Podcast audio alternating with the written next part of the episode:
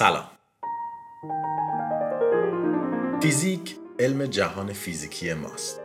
چه در ابعاد میکروسکوپی و اتمی چه در ابعاد عادی و زمینی و چه در ابعاد ماکروسکوپی و کهکشانی.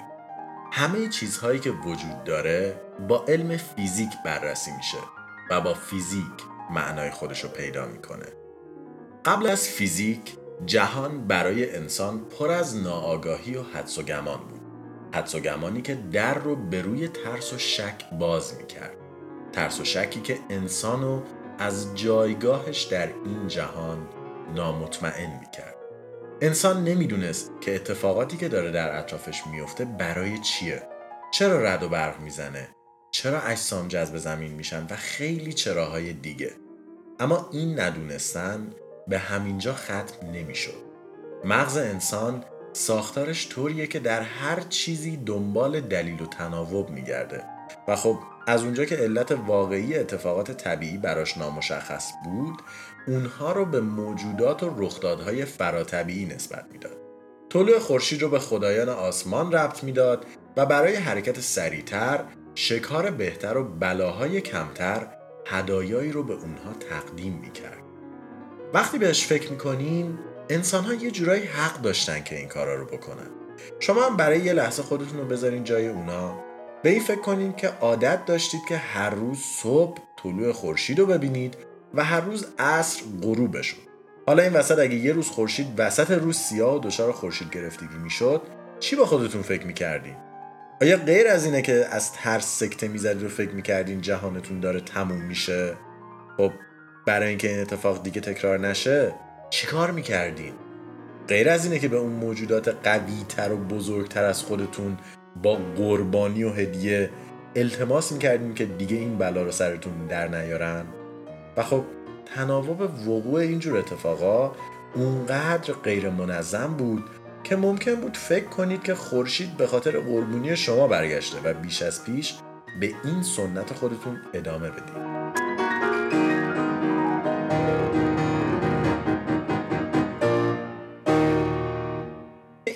روال ادامه داشت تا قرن چهار قبل از میلاد که ارسطو در یونان باستان از راه رسید.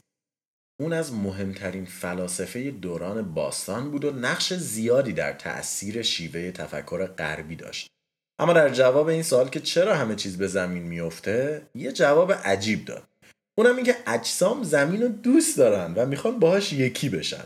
پس هر چیزی از هر جایی مسیر خودش رو به زمین پیدا می‌کنه.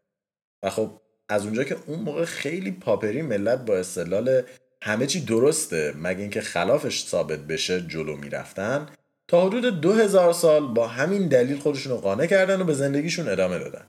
تا اینکه در قرن 17 یه دانشمند دیگه وارد صحنه روزگار میشه و اون هم کسی نیست جز سر آیزاک نیوتون نیوتون رو شاید یه جورایی بشه تاثیرگذارترین دانشمند کل تاریخ علم دونست. چرا که هنوز که هنوزه زندگی ما تحت تاثیر کشفیات اون قرار داره. اما بذارین اینا رو یکم جلوتر براتون توضیح بدیم.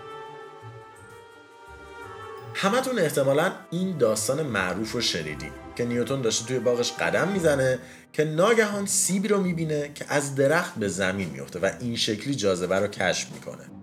اما تیکه که احتمالا نشنیدین اینه که نیوتون بعدش با خودش فکر کرد که خب اگه همه چیز توسط جاذبه به زمین کشیده میشه پس آیا ما هم داره به زمین کشیده میشه؟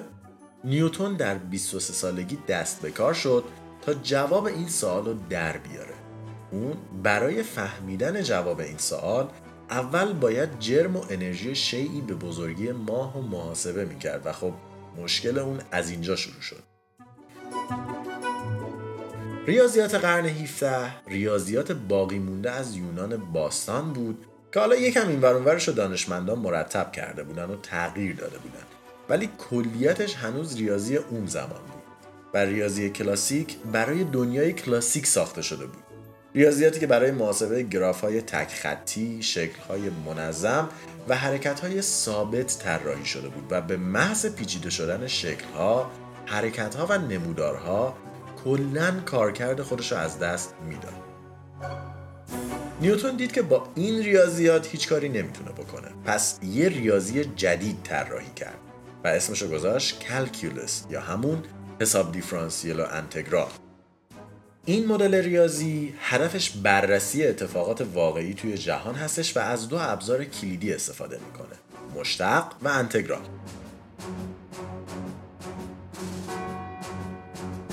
مشتق برای حساب کردن شیب یک نمودار هستش و انتگرال برای حساب کردن مساحت زیر یک نمودار. و خب با کمک این دو ابزار شما می‌تونید هر چیز پیچیده ای رو توی جهان حساب کنید. مثلا سرعت یک ماشین که در حال تغییره با مشتق به شتاب تبدیل میشه یا باز شدن یک شکل فضایی و تبدیل شدنش به بخش های کوچکتر اونو به یک سهمی تبدیل می‌کنه که انتگرالش برابر با حجم اون شی میشه و کلی چیز میز شبیه این. فقط برای اینکه یکم از نبوغ نیوتون رو نشونتون بدیم باید بگیم که ایشون این مدل ریاضی رو در 23 سالگی و کمتر از یک سال نوشتن. در حالی که یادگیریش الان دو ترم کامل دانشگاهی زمان می‌بره. تازه اگه اون وسط مسطا مشروط و اینا نشین. بگذریم. حالا که نیوتون این ابزار قدرتمند رو در اختیار داشت به بررسی سوالش پرداخت و در کمال تعجب دید که بله حتی ما هم دائما در حال سقوط به سمت زمینه.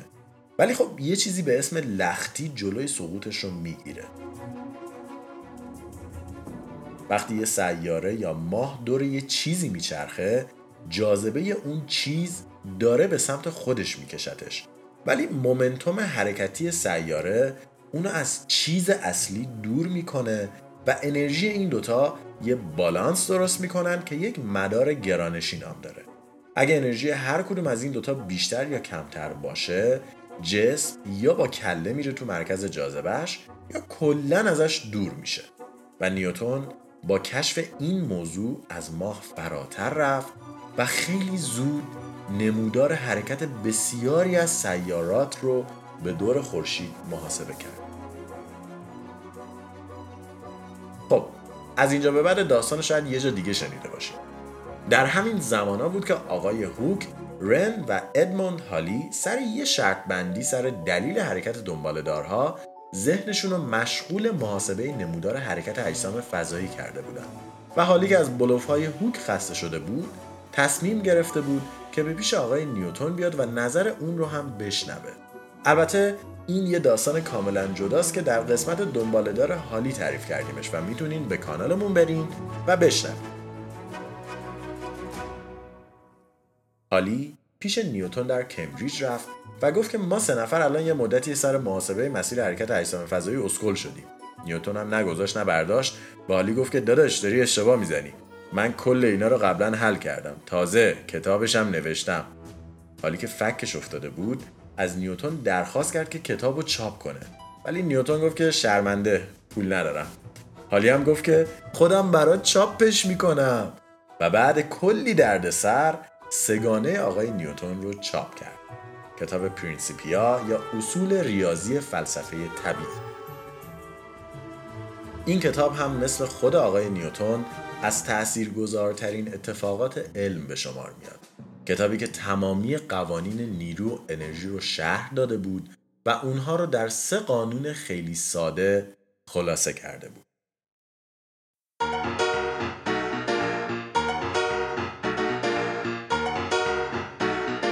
قانون اول. در زمان یونان باستان ارسطو معتقد بود که اگه شما یه جسمی رو حل بدی یا پرتاب کنی یا هرچی بعد یه مدت خسته میشه و وای میسته. استدلال ایشون هم احتمالا این بوده که من هر موقع هرچی رو پرتاب کردم یا هل دادم خسته شده و وایستاده. و خب اصل آقای پاپر رو یادتونه که درسته مگه اینکه خلافش ثابت بشه. و این کاری بود که نیوتون انجام داد.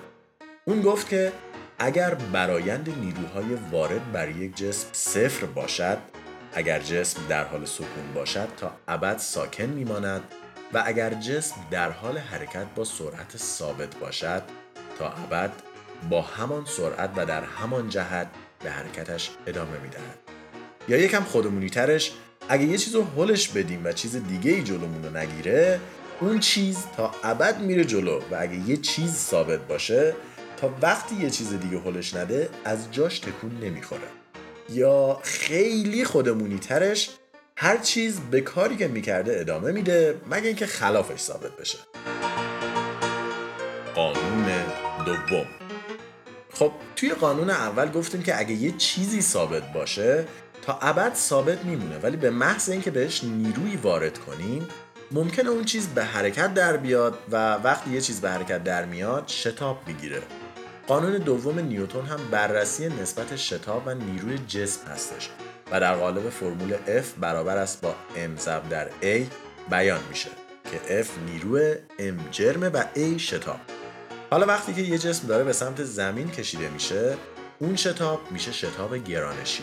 عددی که 9 ممیز 81 صدم متر بر ثانیه هستش و همون جی کوچیک خودمونه. حالا جرم هرچی رو در این شتاب گرانشی ضرب کنید میشه وزن اون جسم در زمین. واحدی که مبناش به یاد نابغه علم فیزیک نیوتون نامگذاری شده. پس همونطور که می‌بینید شما ممکنه جرم یکسانی در زمین و ماه داشته باشید ولی وزنتون به دلیل تفاوت شتاب گرانشی در هر کدوم زمین تا ماه فرق داره. این قانونی بود که در اواخر قرن 18 هم چشم و گوش مردم رو به استفاده از دستگاه ها باز کرد و مقدمه انقلاب صنعتی شد. زندگی انسان رو برای همیشه متحول کرد.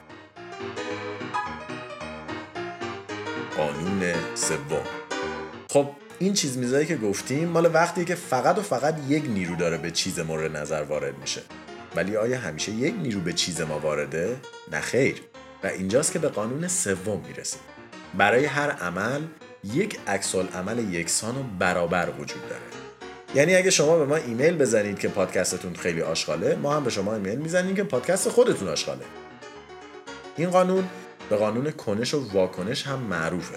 یعنی هر موقع جسمی به جسمی دیگر نیرو وارد می‌کنه جسم دوم هم نیروی به همون بزرگی ولی در خلاف جهت به جسم اول وارد می‌کنه. برای یه لحظه انگشتتون رو روی اولین سطح سختی که نزدیکتونه بذارین و فشار بدین. شما دارین به دیوار نیرو وارد می‌کنید ولی یه سنگینی رو روی انگشتتون احساس می‌کنید خب این جواب دیوار به فشارهای شماست. و خب اصلا اصل حرکت هم همینه. شما وقتی حرکت می‌کنید که نیرویی که داره به جلو حلتون میده از مجموع نیروهای مخالف به خصوص استکاک بیشتر باشه. اینجوری شما به نیروهای مخالف غلبه می‌کنید و خیلی شیک حرکت می‌کنید. این قانونیه که کمی بعد از نیوتون در ساختار وسایل نقلیه استفاده شد و هنوز که هنوزه در طراحی اونها داره مورد استفاده قرار می‌گیره نیوتون با کتاب پرینسیپیا و قوانین سگانش جهان ما رو برای همیشه متحول کرد. اون شناختی به ما داد که قابل مقایسه با هیچ چیز دیگه ای نیست. قابلیت بررسی هر شیء فیزیکی و هر کاری که انجام میده تنها با چند فرمول و یک سیستم ریاضیاتی خیلی کامل. قابلیتی که تا امروز به کمک ما اومده و در هر مرحله از تاریخ بشریت ما را همراهی و هدایت کرده. ساخت کالسکه های بهتر، طراحی وسایل نقلیه، اختراع هواپیما، ساخت زیردریایی، پرتاب سفینه های فضایی به خارج از کره زمین و حتی ماهواره ها و جستجوگرهایی که هزاران کیلومتر دورتر از ما دارن از مرزهای منظومه شمسی میگذرند همه با استفاده از چند قانون ساده و یک کتاب قدیمی طراحی و تولید شدن. قوانینی که سر آیزاک نیوتون در 330 سال قبل منتشر کرده بود. همونطور که گفتیم کمی بعد از انتشار تحقیقات نیوتون انقلاب صنعتی شکل گرفت و انسانها بیش از پیش به این فکر افتادن تا با بهرهگیری از فیزیک و نیروهای جهان بیرونی کار را از روی دوش خودشون بردارن و به بازدهی بیشتری در تولید و صنعت برسند. پس پس از اون هم به سراغ دیگر اسرار طبیعت رفتن تا ببینن آیا از اونها هم میشه چیزی خارق العاده را کشف کرد یا نه. و اولین ایستگاه اونها عامل ترس چندین هزار ساله انسانی بود یعنی رد و برق. انسان می‌خواست اسرار این حیولاهای آسمونی رو کشف کنه و در این مسیر ناخواسته به کشفی رسید که حتی خودش هم باور نمی‌کرد. الکتریسیته. در قسمت بعدی ما به سراغ دومین نیرو از نیروهای چهارگانه میریم و داستان کشف نیروی الکتریسیته مغناطیس و سپس پیوند مقدسشون رو به نیروی الکترومغناطیس براتون تعریف می‌کنیم. پس در دومین قسمت از مجموعه نیروهای بنیادی با ما همراه باشید.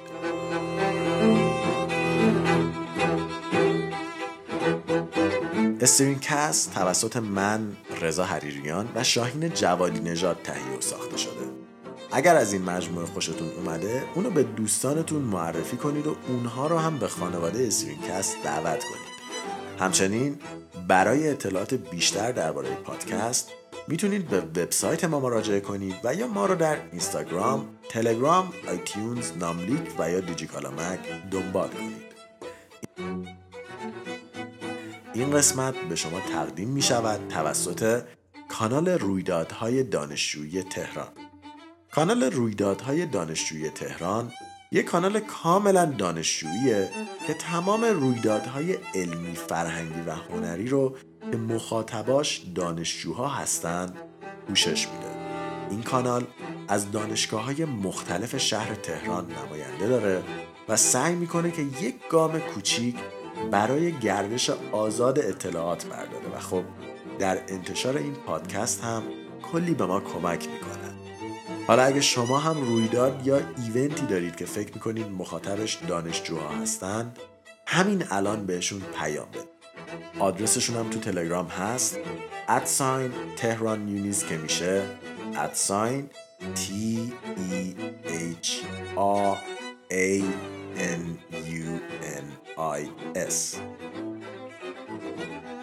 من رضا به همراه شاهین دو هفته خوبی رو براتون آرزو می‌کنم و تا قسمت بعد مراقب خودتون باشید